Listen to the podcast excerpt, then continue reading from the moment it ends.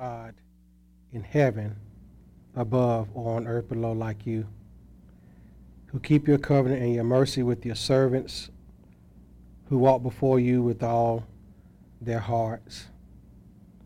Lord, you have kept your promises to all of your people because you are the faithful God. Lord, all the way back from Israel's history, as we've been reading last two weeks in our responsive reading, we saw your goodness toward your people. As we read this morning, you brought the plagues upon the Egyptians, and Israel saw it.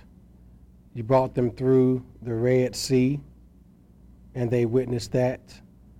You brought them into the land flowing with milk and honey. You moved all the nations out of their way so that they may dwell in the land that you promised to their fathers. You rose up uh, uh, king after your own heart, uh, King David, to lead and shepherd his people. But Lord, in spite of all that you did for them, they still rebelled against you. And Lord, lest we look at Israel with scorn, may we look at our own hearts. How often, Lord, do we forsake your mercy and your goodness toward us? How often do we uh, neglect uh, to pray to you, to read your word, to uh, fellowship with other uh, believers, uh, to pursue holiness and, and righteousness? Well, we can be just like Israel at times. So, Lord, we pray that you look upon us this morning as we consider you and what you have done for us first and foremost through the work of your Son, Jesus Christ, who gave himself, who paid our ransom, who ransomed us from sin, from uh, the death that comes with sin, so that those who believe in him may have eternal life. Lord, I, I pray this morning also for us that we turn away from the things of this world and our affections toward them and turn uh, to you. We look for distractions in every other place, Lord. We we look to worship other things instead of looking to worship you. That is what our sinful hearts incline us to do. Lord, we ask you this morning to look upon our hearts only you know our hearts, Lord. We ask you to change and transform our hearts and conform us to the image of Christ. Lord, we can truly say that there has not failed one word of all your good promises that you have made. You've promised to keep us. You've promised to bring us home. You promised to finish the good work of salvation that you began in us. We pray, Lord, that you continue that work in transforming us and conforming us to Christ and to love Him more and to also hate sin more. Lord, may you be with us as you always have been. May you not leave us nor forsake us. May you incline our hearts to yourself, to walk in your ways, to keep your commandments and your statutes Lord, may you incline our hearts to, to worship you in spirit and truth. Lord, bend our will towards yours. So that, Lord, when people see us, they will know that you are the Lord God and that there is no other. May our hearts be loyal to the Lord our God and to walk in your statutes and walk in your commands. That is my prayer for our church this morning, what I've been meditating on the last few days. That we be loyal to you, Lord, that we be inclined to worship you and to serve you, to walk in your ways, to pursue a holy and righteous life in the midst of a perverse and wicked world. Father, we also turn our attention to um, our sister churches. Redeemers back worshiping today. We thank you for um, bringing them back to worship together after a rash of uh, COVID cases within their fellowship. Pray that you uh, be with Phil today as he brings the message, gospel. Uh, Bob St. John, who will be back at ABC, Lord, that you, you be with him. See uh, blessing him to recover from a bout with COVID also. And we pray for ABC also that they continue to seek an assistant pastor to come alongside Bob to and uh, Brother Michael uh, Scherer to help shepherd that church. Pray for Carlton at Grace Fellowship and the elders there that you continue to do your work in them to lead and shepherd Grace Fellowship in a way that is pleasing to you. Brother Anthony Cook at Christian Fellowship, that you continue to persevere him in ministry also there at Christian Fellowship. And here, Lord, we thank you for persevering us for almost 11 years. Help me to continue to be faithful to your word, faithful to your truth, and committed to faithful service and being faithful in the preaching of your word. Father, we pray as we come down to the ministry of the word that you fill me with, with your spirit to help me as I preach this great doctrine of the perseverance of the saints, uh, eternal security. We thank you, Lord, that not only do you save us, but you keep us until the end. We thank you for such a great doctrine. Father, I pray that you send the Spirit to illuminate these truths to us this morning as we hear them, crystallize them in our thoughts, and affirm them in our spirit, that we may be comforted by the truth that you persevere your saints until the end. In Christ's name I pray. Amen. Man, let us uh, turn. We're going to look at two passages to begin with this morning, both of them in the Gospel according to John. The first one is going to be John 6, in John 6, and the other one is in John 10.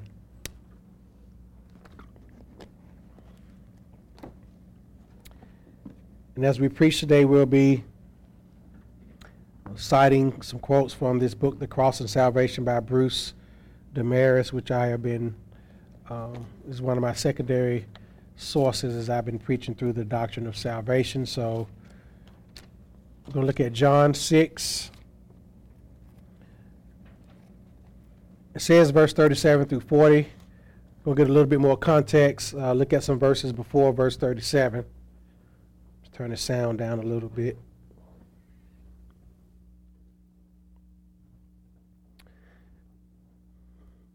In this chapter, Jesus was um, teaching his disciples uh, that he's the bread of life that came down uh, from heaven. Uh, this is after he fed the 5,000. It was on the heels of that. And verse 22, he talked about being the bread of life and that Jesus was the manna that came from heaven um, in the wilderness uh, with Israel when they were in the wilderness those 40 years. The manna that came from heaven was Christ uh, Himself. And he said in verse 27 of John 6 Do not labor for the food which perishes, but for the food which endures to eternal life.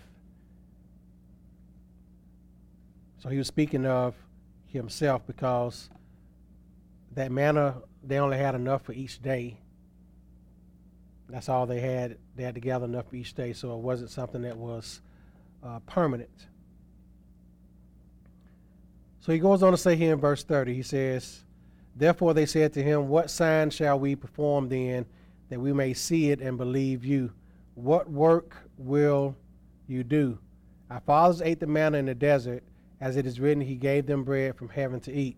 And Jesus said to them, Well, surely I say to you, Moses did not give you the bread from heaven, but my Father gives you the true bread from heaven. He's speaking of himself. For the bread of God is he who comes down from heaven and gives life to the world. So Christ is speaking of himself as that bread. He was in that bread. and he is the bread who came down from heaven in his incarnation. And they said to him, Lord, give us this bread always. Jesus said to them, I am the bread of life. He who comes to me shall never hunger, and he who believes in me shall never thirst. He's talking about those who confess faith in Christ. But I said to you that you have seen me, yet do not believe. He says, All that the Father gives me, he's speaking of those who come to him in faith. This is about the sovereign will of God in electing those who come to him for salvation. We talked about that a few weeks ago in the doctrine of election. He says, All who comes, all that the Father gives me, will come to me.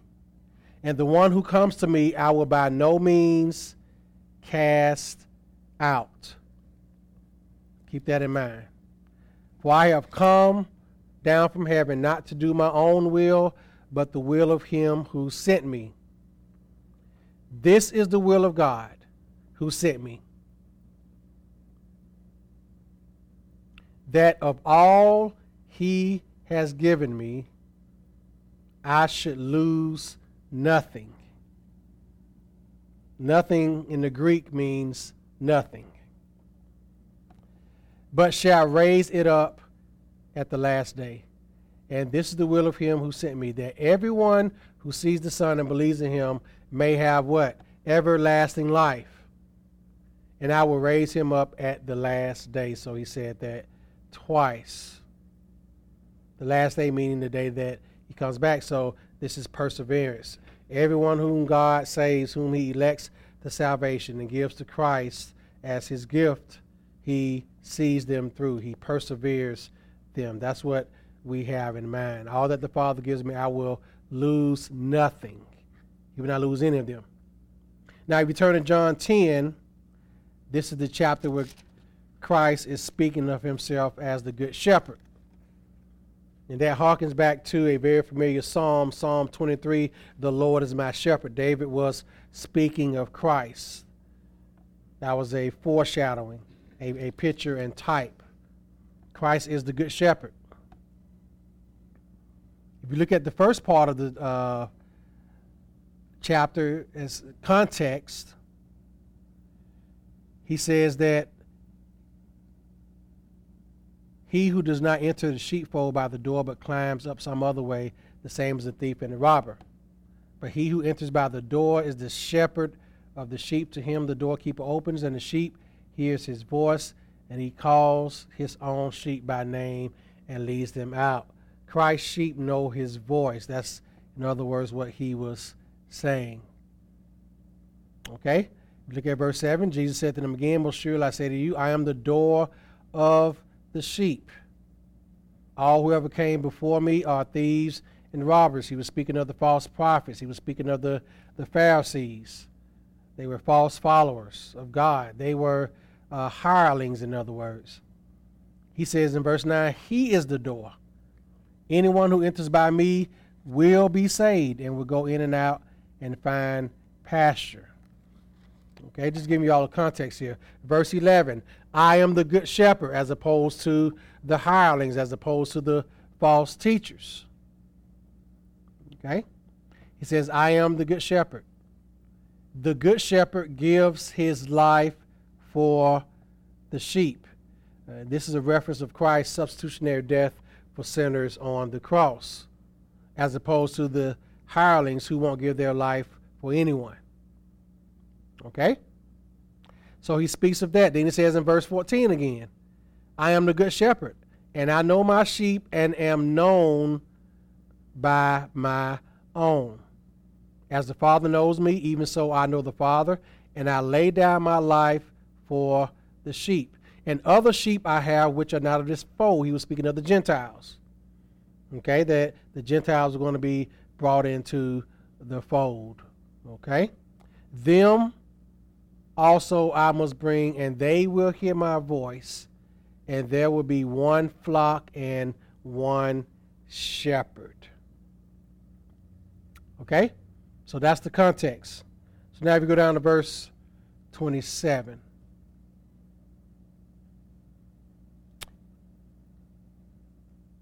Well, First, he had the opposition that came to him. This was at the Feast of Dedication. He had those who opposed him who came to him. And verse 24 says, The Jews surround him, saying, How long do you keep us in doubt? If you are the Christ, tell us plainly. Jesus answered them, I told you, and you do not believe.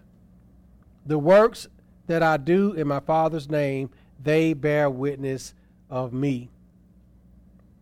But you do not believe. Why do they not believe? Because they are not his sheep. As I said to you, my sheep hear my voice, and I know them, and they follow me. And I give them eternal life. That's perseverance. And they shall never perish. That's perseverance. All right? Neither shall anyone snatch them out of my hand. My Father, who has given them to me, that's harkening back to John chapter 6, is greater than all. And no one is able to snatch them out of my Father's hands. Why? Because I and my Father are one. That is the perseverance and preservation of the saints, the doctrine of eternal security. There are more verses, but those are the two that I wanted to start with this morning when we looked at uh, this message this morning. That whomever God saves, he keeps.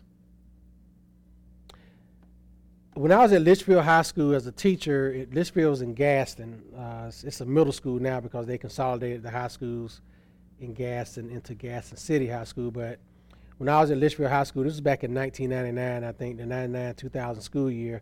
I was teaching there, and there's another young man there. He was a he was a pastor at a uh, local Baptist church there in um, in East Gadsden, and he you know he, he he was one of those guys that would get into a lot of I would say quote religious conversations. They weren't necessarily gospel centered conversations. He would just you know ask people questions and stuff. He knew I was a preacher at that time and and whatnot, and you know, he would like to debate people on different different things. And at that time, I was, you know, still relatively young in the faith and and you know, as a Christian and a preacher and everything. And he asked me the question, uh, uh, Ronald, uh, do you believe in once saved, always saved? And I said, I don't know. because at that point, I didn't know. I, I heard people say that or use that phrase, once saved, always saved, but I never heard that fleshed out. And his answer was he didn't believe in it. He didn't believe that a, a once a person is saved, that they're always saved. He believed that people could lose their salvation. You know, and he was very uh, dogmatic about it. I'll just say that. But the question that we have to ask ourselves is this Who keeps us? You know, and if I, if I were to see him now, I would be able to, you know, be given more defense of the doctrine of eternal uh, security. But the question we have to ask ourselves, if someone asks you that question, is who keeps us? Who keeps us? The answer is we do not keep ourselves saved. God does. God keeps us saved. Rather, we persevere in our salvation. But we don't keep ourselves saved. We just read in John 10 where uh, Jesus said that uh, no one can snatch them, the elect, the sheep, out of his hands. And I heard a preacher sarcastically say one time to that who didn't believe in eternal security, that doesn't mean you can't jump out. You know, but no, no one can uh, jump out of God's hand. Okay? But we do not keep ourselves saved. The fact is, is that the truly regenerated, the truly justified, and the truly sanctified will persevere until the end. And I have to say truly regenerated because we're going to see in his message that there are those who are uh, false converts who are not truly regenerated. But those whom God truly regenerates, truly justified, and who are truly sanctified, called out, set aside, set apart, God will preserve them until the end. The Westminster Confession of Faith uh, answers the question what is the perseverance of the saints? And the Westminster Confession of Faith says this They whom God has both accepted in the beloved, effectually called and sanctified by his Spirit, can neither totally nor finally fall away from the state of grace, but shall certainly persevere therein to the end and be eternally saved. Now, true believers may backslide for a season, and we're going to look at that as one of our principles, but they will never be eternally lost. Okay, true believers may backslide for a season, and a season is not a lifetime, by the way. Okay, they may backslide for a season, but they will not be eternally lost, or they will not eternally backslide. Okay? So let's look at our principles here. First principle is God's initiative in preservation. You know, some uh, older theologians uh, called it the preservation and perseverance of the saints.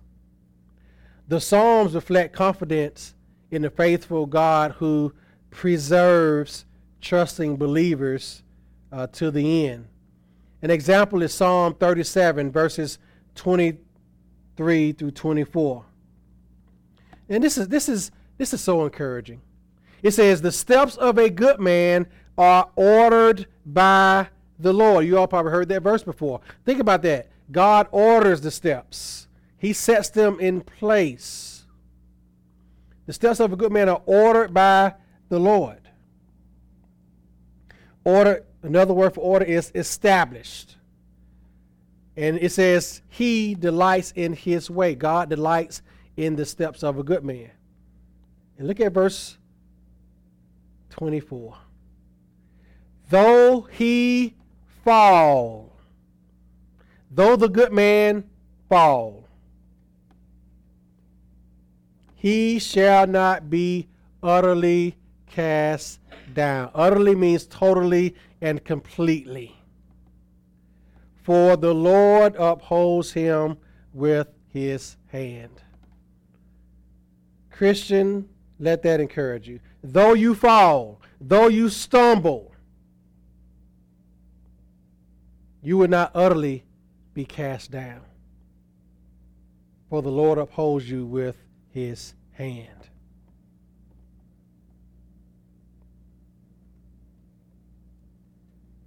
And then verse 28 of that same chapter. For the Lord loves justice, he does not forsake his saints. They are preserved forever. But the descendants of the wicked shall be cut off. God preserves his saints forever. He will not forsake them. This is God's initiative in persevering, in preserving his own. This is God in Psalm 73, 20, verse 23. Nevertheless, I am continually with you. You hold me by my right hand. You will guide me with your counsel, and afterward receive me to glory. That's God preserving. That was a psalm of Asaph.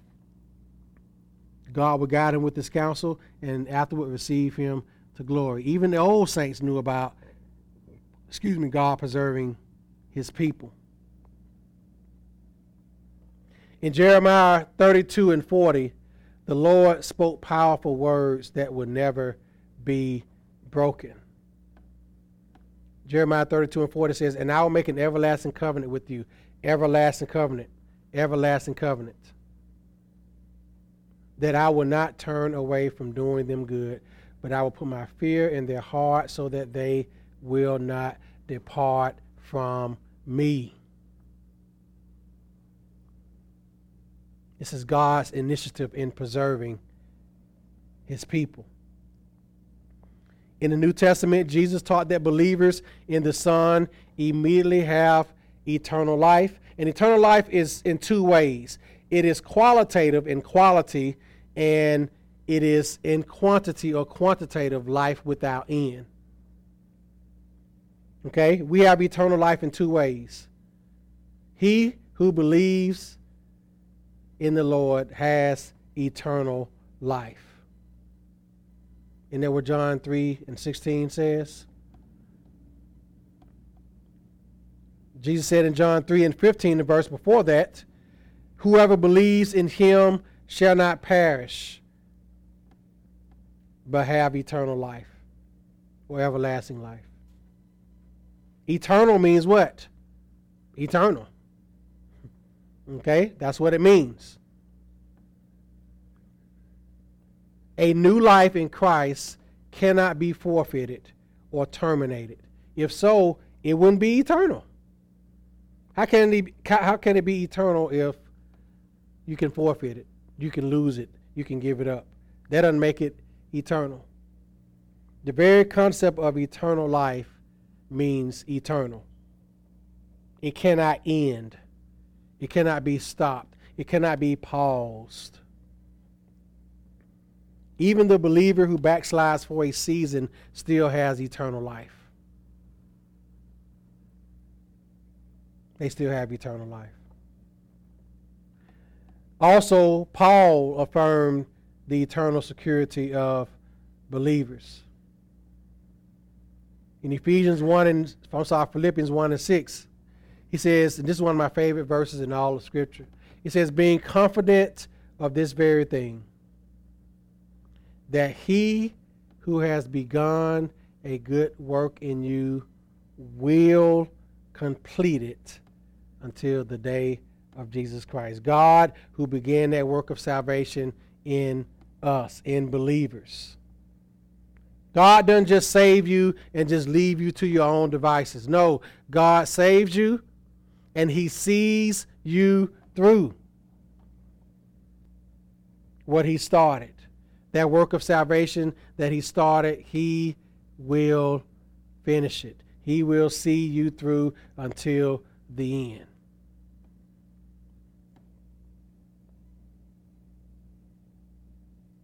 He says in 2 Timothy 4 and 18, And the Lord will deliver me from every evil work and preserve me for his heavenly kingdom. To him be glory forever and ever. Amen. This was Paul. This is his second letter. This is uh, when Paul was about to be put to death, about to be beheaded. This is his last letter to Timothy. He wasn't worried about that. He said, The Lord will deliver me from every evil work and preserve me for his heavenly kingdom.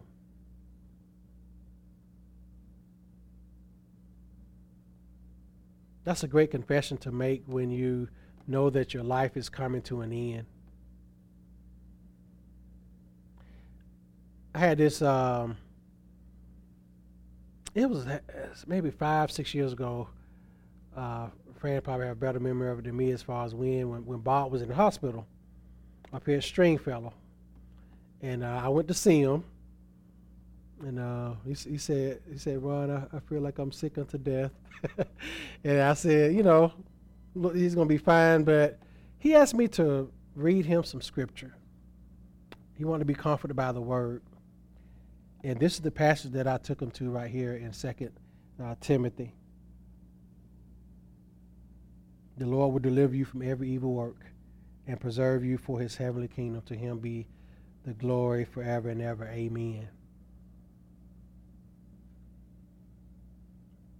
we should know, saints, that no matter what befalls us, God is going to preserve us, no matter what state we're in. He's going to perform his work of perse- uh, persevering us. So we should be comforted by that no matter what we face in this life.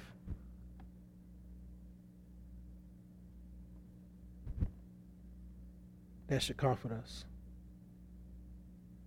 Jesus told his disciples in Matthew 10 and 22. And you will be hated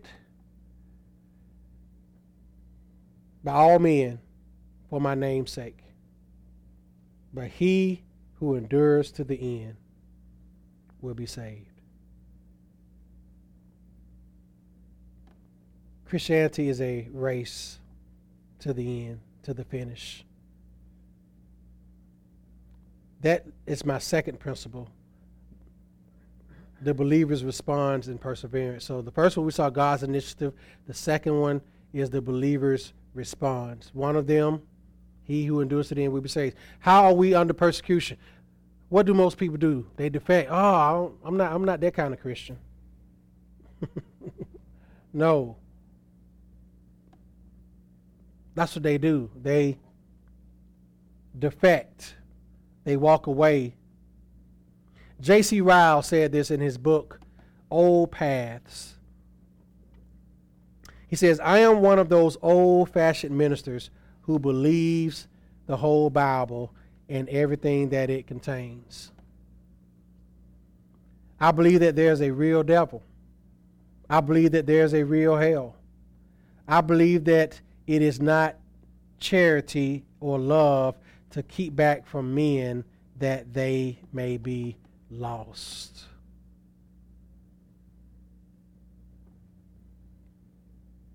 Jesus told his disciples, You will be persecuted for my name's sake.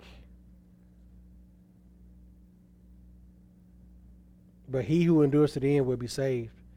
He said that because there were some who did not see it through. For their part, the disciples must continue in faith. They must hold fast to Christ's teachings and obey his commands. And this is the same for us. That is what God is saying to us. From the human side, believers must apply the spiritual resources to maintain our relationship with Christ. This is one of those things where you have God's sovereignty in saving us and keeping us, but you have human responsibility. We're called to persevere in our faith. We're called to endure to the end. The writer in Hebrews, in Hebrews 10 and 36, says, For you have need of endurance, so that after you have done the will of God, you may receive the promise. He says in verse 39 of Hebrews 10, But we are not of those who draw back because this is what God said. Let me read the intervening verses, verses 37 and 38. We'll read the context again, beginning at verse 36. This is Hebrews 10. The writer says, For you, well, let me go back to verse 35. Therefore, do not cast away your confidence, which has great reward. For you have need of endurance, so that after you have done the will of God, you may receive the promise. Then he begins to quote, For yet a little while, and he who is coming will come and will not wait. Now the just shall live by faith, but if anyone draws back, my soul has no pleasure in him. But we are not of those who draw back to perdition, or perdition means destruction, but of those who believe to the saving of soul. That is the writer of Hebrews charging those believers and charging us to not draw back from God, to not turn away as others have, to not turn away, but rather to persevere, to see it through, to endure to the end. We must continue in the faith. Again, we must hold fast to Christ's teachings and obey his commands. We must be constant in prayer. We must pursue holiness of life. We must be alert and vigilant. As Peter said in 1 Peter 5, be sober and vigilant. We must maintain steadfastness. Paul said in 1 Corinthians 15, be steadfast, unmovable, always abounding in the work of the Lord. We must practice endurance. We must be patient in affliction when, when trials do come. We, we're, we're patient. We're, you know, God is doing his work in us, growing us, conforming us to Christ's likeness, maturing us in our faith. We must be patient in affliction. Not when hard times come, we denounce Christ. We denounce our belief in him. No, we have patience in afflictions, patient when life gets hard, patient in, in sickness, in persecution. We must do battle against sin, as we talked about last week, putting off sinfulness and putting on Christ, putting on the new man, putting off the old man and his deeds, those old sinful proclivities that we used to have before we were in Christ. We must be active in putting to death sin, active in resisting the temptation to sin, not putting ourselves in situations where we easily sin. We must do battle with sin. That is part of persevering. Because if you don't do battle against sin, guess what? Sin is going to win. And sin is going to pull you away from the Lord. Friends, I haven't saved that long.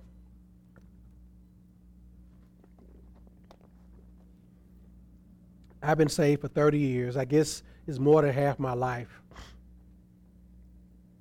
I can't tell you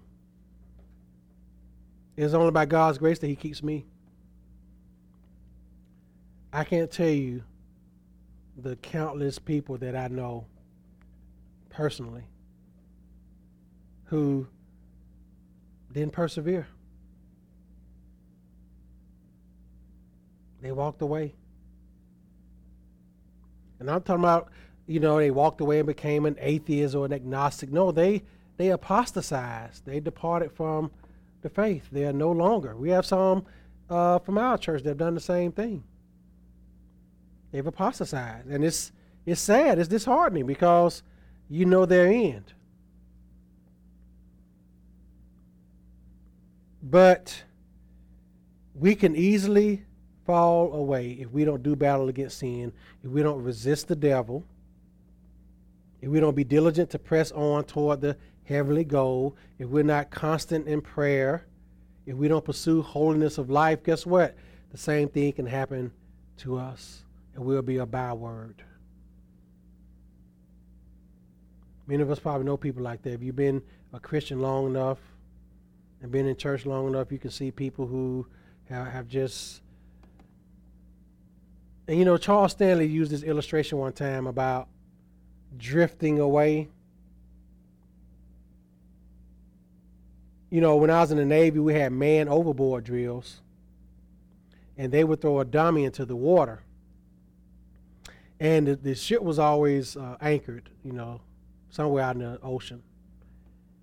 And as the ship was anchored, you could see the dummy just slowly just drifting away from the ship. It was a slow drift, and before you know it, you couldn't even see it. That's what happens when people drift from Christ, drift from the church, drift from prayer, drift from pursuing holiness, drift from being alert and vigilant in their faith, drift from patience in affliction. It doesn't happen sudden.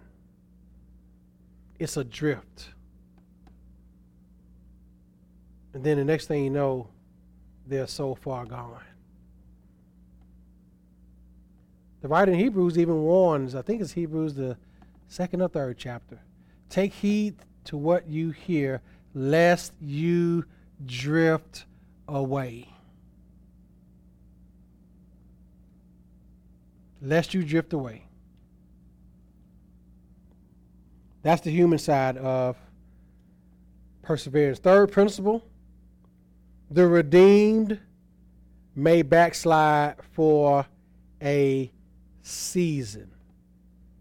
And I have three examples I'm going to read about right quick uh, Solomon, David, and Peter. And Bruce Demarest gives good examples. I've read about these three men. Of course, uh, most of it takes place in um, Solomon, is First Kings. Uh, David, most of his life is chronicled in the book of Second uh, Samuel. And this is what he says about these three men, about their backsliding. He says here, um, he mentions uh, Jeremiah spoke about Israel's backsliding nine times. The Lord said of Judah, their rebellion is great and their backsliding is many. That's Jeremiah 5 and 6. And Israel rebelled and grieved the Holy Spirit, so he turned and became their enemy. That's Isaiah 63 and 10. Isaiah 1 and 4 says, They have forsaken the Lord, they have spurned the Holy One of Israel, and have turned their backs on him. That's what backsliding looks like. But Bruce Demarest here says, But in spite of their faith, faithlessness, Yahweh would not abandon his people.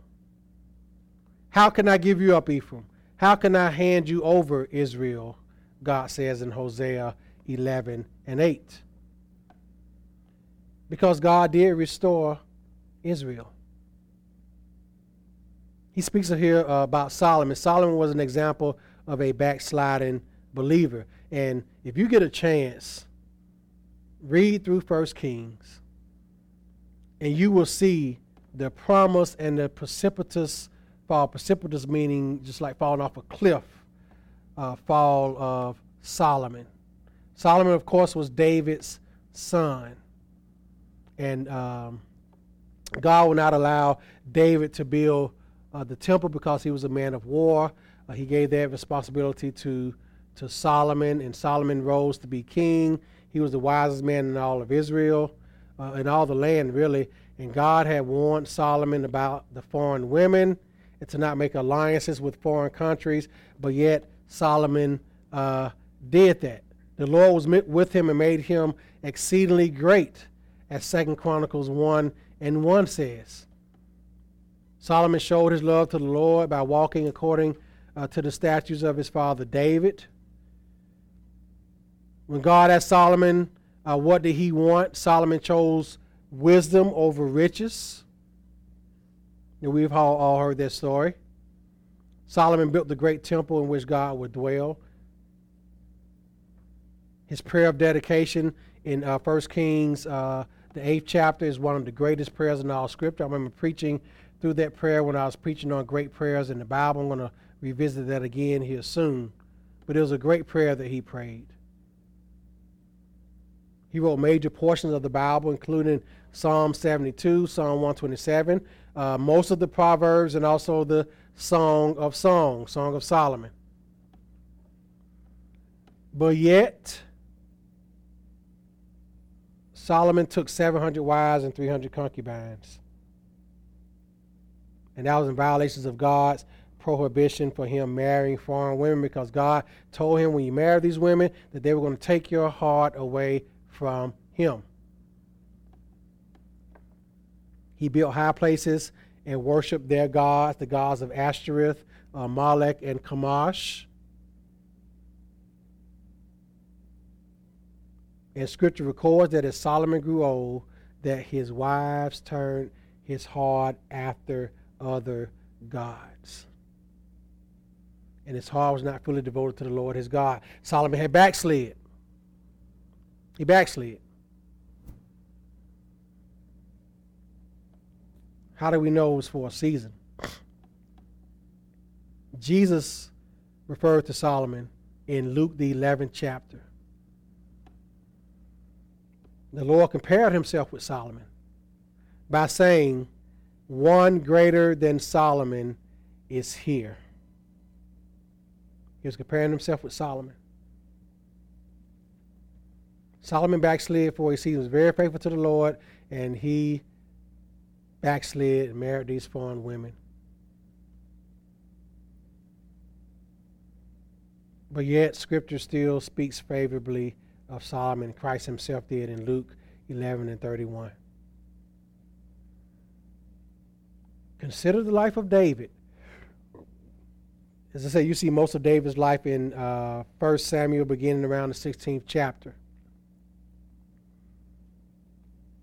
The prophet Samuel had anointed David as the future king of Israel after Saul had disobeyed uh, God when he went out to battle against the Amalekites. David volunteered to fight who? Goliath. Y'all remember David and Goliath? David was the one who volunteered to go before them because all the other uh, warriors were, were scared.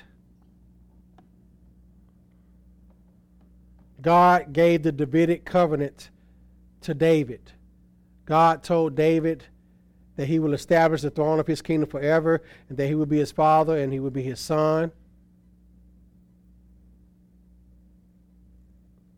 God told David that there will never fail to be a man sitting on your throne. And he was speaking of Christ. David was the Christ type king in the Old Testament. That's why Jesus is referred to, one of his titles is the Son of David, because he sat on David's throne. This is how great David was. But David committed adultery with Bathsheba. And he calls her husband Uriah the Hittite to get drunk. And he put Uriah on the front line where he was killed in battle. And a year later, the prophet Nathan confronted David with his sin. You'll see that in 2 Samuel, the 12th chapter.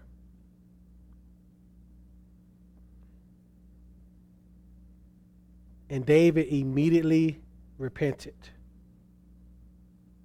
And He received God's forgiveness. That's 2 Samuel 12, verses 12 and 13. And David wrote Psalm 51 as a result, and also Psalm 32. Blessed is he whose sins have been forgiven. He was speaking of his great sin.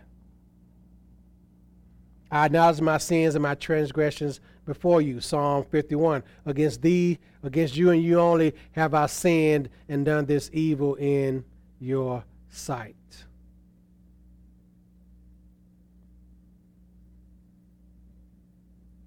David was a man of God who stumbled, but he was restored to fellowship by God's grace.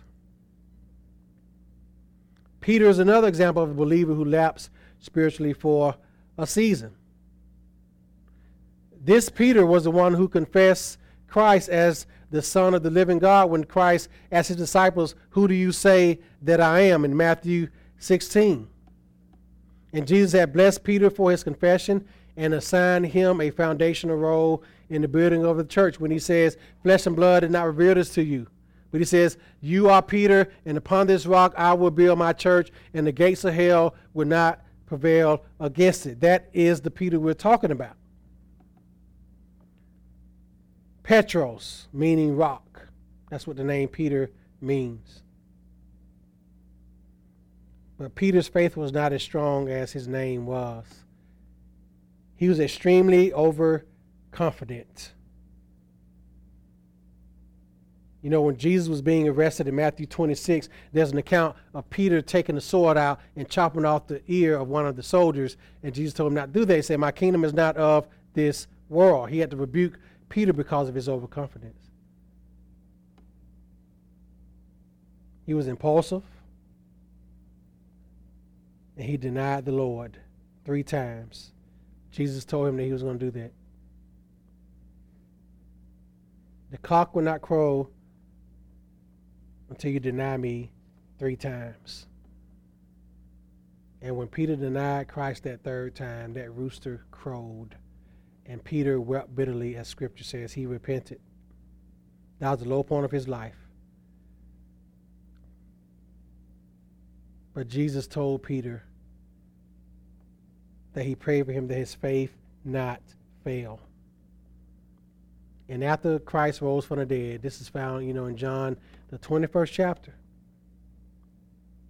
the Lord fully restored Peter to fellowship and three times commissioned him to care for his people. Peter, do you love me? Feed my sheep. Peter, do you love me? Tend my sheep. Peter, do you love me? Feed my sheep. He restored the backslidden Peter.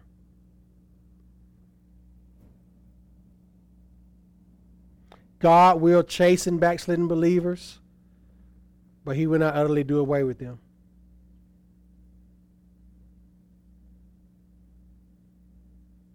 So believers can backslide for a season. And as I said earlier, a season doesn't mean a lifetime. okay? They backslide for a season, but they are restored. And that restoration is done by God.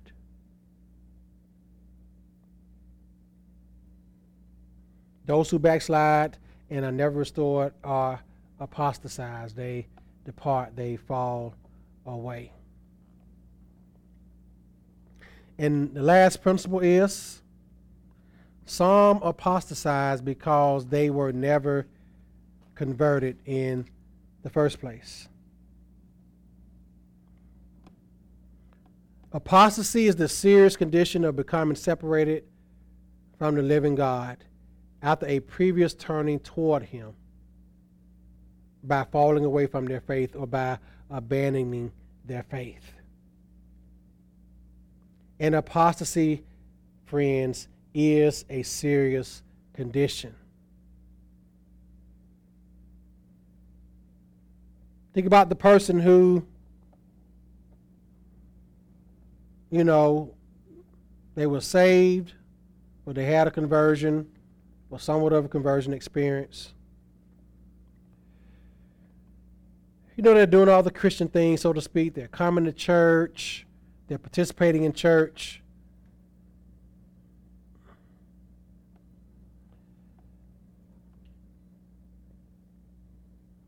But yet, they turn away. And they continue to turn away. And apostasy is the point of no return. It's dangerous to apostatize. It's dangerous to walk away. It's dangerous to follow away. Some people say, "Oh, I'll I'll come back later." You know, I get my life together, get some things together. You know, settle some things in my mind or whatever the case may be. You know, I got time. I've seen many people, young and older, apostatize, and it's it's heartbreaking. The reason why I say that is because I care about their souls.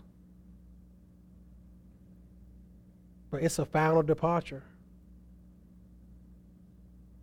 And it's a dangerous place to be. Judas Iscariot was the perfect biblical example of an apostate. John MacArthur uh, said in his book, about the gospel of Jesus Christ, the gospel according to Jesus. He said this about Judas Iscariot. He says Judas is a prime example of a professing believer who fell into absolute apostasy. For three years, he followed the Lord with the other disciples. He appeared to be one of them. Yet, while the others were growing into apostles, Judas was quietly becoming a vile, calculating tool of Satan. Whatever his character seemed to be at the beginning, his faith was not real. He was unregenerate, and his heart gradually hardened so that he became the treacherous man who sold the Savior for a fistful of coins. In the end, he was so prepared to do Satan's bidding that the devil himself possessed Judas. And he referred to John 13 and 27, where Jesus says, One of you is a devil. And they were looking around like, Who? Not me. He was speaking of Judas. Judas is the prototype apostate. He walked with Jesus. He was with them just like the others. He was with Christ rather just as the, the other 11. He saw, think about this, people. Judas saw the miracles. He saw all the miracles. He saw the feeding of the 5,000. He saw the lame walking. He, he saw the great sermons that Christ preached. He was there. He was the treasurer of the 12. But yet, what did he do? What does this mean? Y'all, y'all, y'all let this drive in.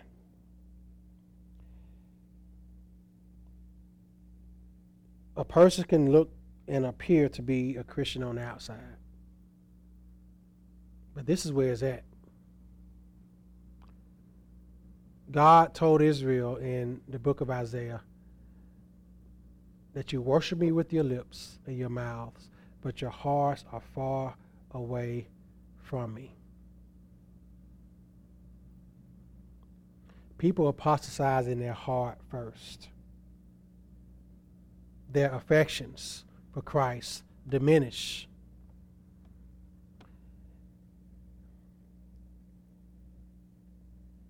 John plainly taught that those who withdraw from believing were never saved in the first place. He said that in 1 John 2 and 19.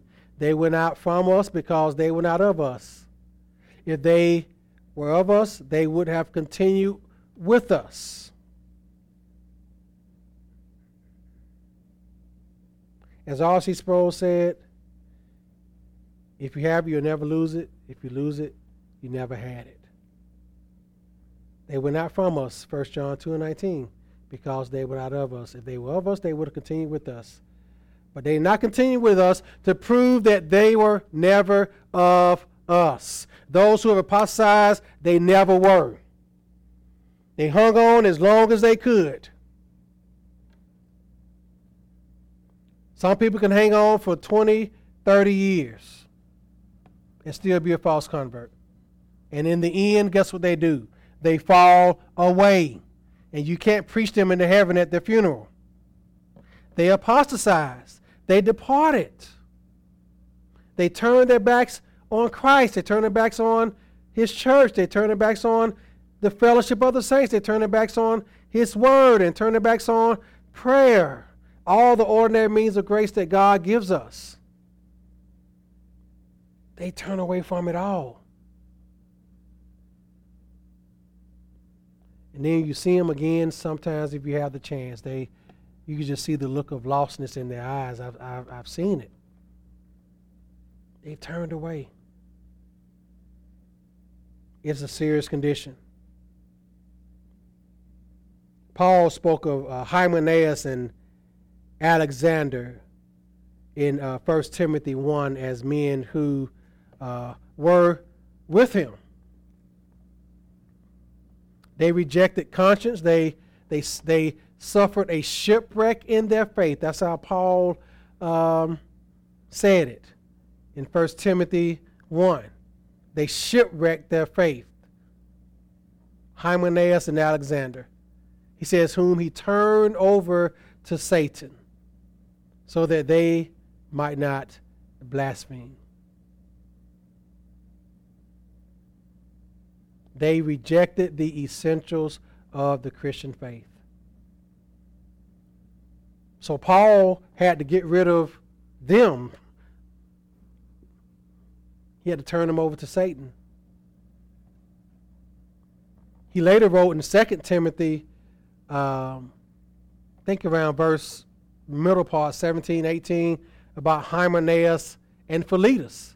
He says they have swerved from the truth. Swerve from means to reject. They rejected the truth. By claiming that the resurrection of the dead had already taken place. And Paul says that they are upsetting the faith of some.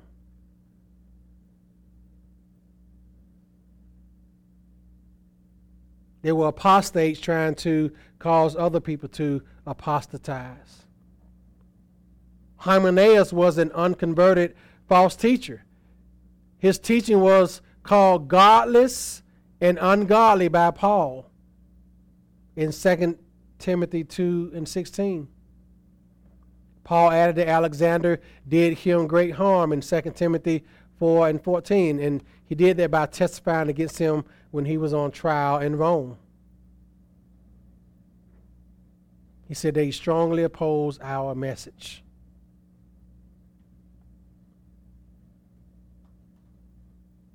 Paul removed them from the church.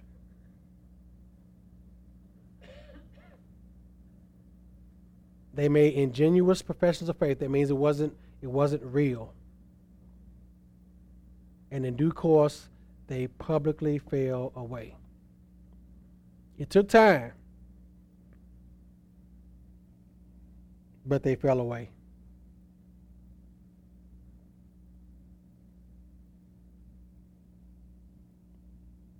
They apostatized because they were never converted in the first place.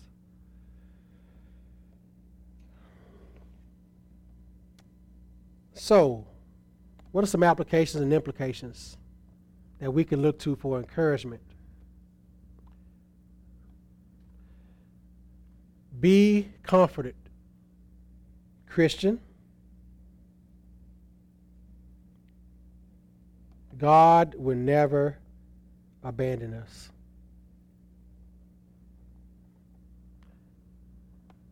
God will never leave us nor forsake us. Hebrews 13 and 5 says that. God will never abandon us. The final outcome of the doctrine of perseverance is spiritual comfort and consolation. We can know that God will do what? He will see us through till the end. The believer's hope does not rest in the feeble hold of God. Because again, Jesus said no one can snatch him out of his hand.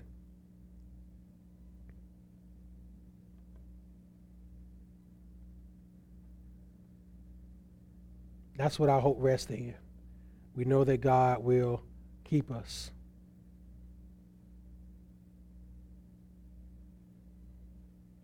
Psalm 138 and 8, the psalmist says, The Lord will perfect that which concerns me. Your mercy, O Lord, endures forever. Do not forsake the works of your hands.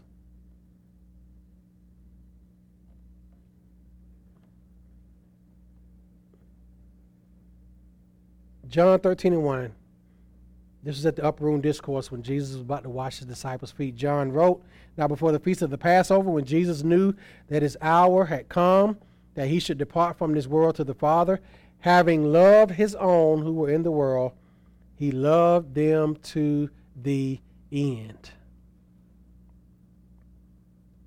Christian, God will not abandon you.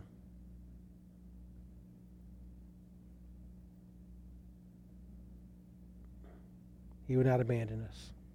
Next implication is to be diligent. We utilize God's appointed means of grace. This is where we step in. Bruce Demarest says this. He says, Saints must respond to the divine initiative with faithfulness and diligence. The doctrine under consideration is not one sided, it is two sided.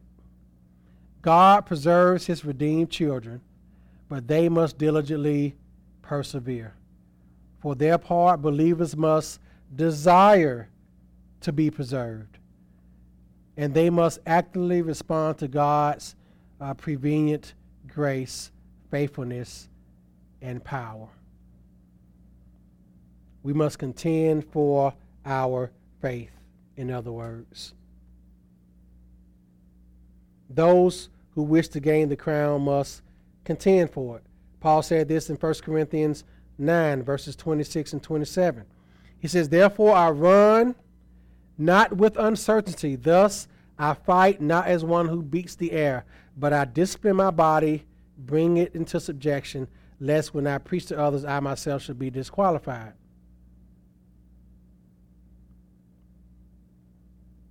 Paul was running for a crown, and that's what we must do as believers. We run for the crown, we persevere. The truly regenerate, in whose hearts God's Spirit is at work, we will abhor sin, we will seek holiness, and we will pursue God's will. That's what the believer will do. We'll shun evil, shun the very appearance of evil, not want to be around evil, not willingly participate in evil. And we pursue a life of holiness. It's not a word that we see a lot in Christendom today, but it is an important word. We pursue a holy life, an upright life, a life of integrity. Forget what the world says. Live a life of integrity before God, a life of holiness and righteousness. That is what matters the most. Lastly, be steadfast in trials and tribulations. First of all, as a Christian, we will suffer trials. Jesus said that in, in John 16 and 33. In this world, you will, you will have tribulation. Be of good cheer. I have overcome the world. We will have trials in this life. Some of us are probably going through trials right now. They will either come from the devil, lesser evil powers, and the world.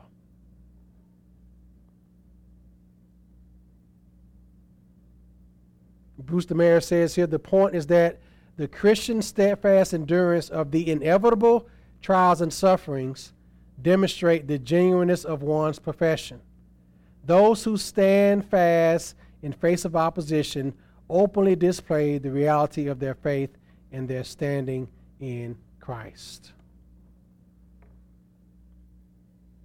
Those of us who stand fast when we have trials, when we have tribulation, when life gets hard and difficult, guess what? That proves the reality of our faith that proves that we're genuine believers.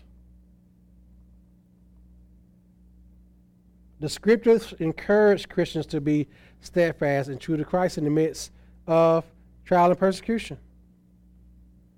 1 Peter 5 and 9, Peter says, resist him. He's speaking of Satan. Verse 8 says, Be sober and vigilant, be alert, be discerning, because your adversary, the devil, walks about like a roaring lion, seeking whom he may devour, but resist him steadfast in the faith. We're to resist Satan, we're to flee temptation, we're to flee sin. We resist him steadfast in the faith.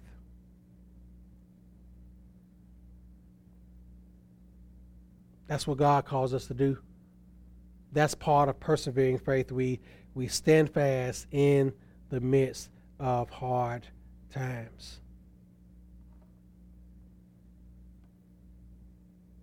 Augustine, who lived in the fourth century, he was one of the early church fathers, said this as I close. This is a sound instruction from him. He says, Your first task is to be dissatisfied with yourself to fight sin and to transform yourself into something better. Your second task is to put up with the trials and temptations of this world that will be brought on by the change in your life and to persevere to the very end in the midst of these things.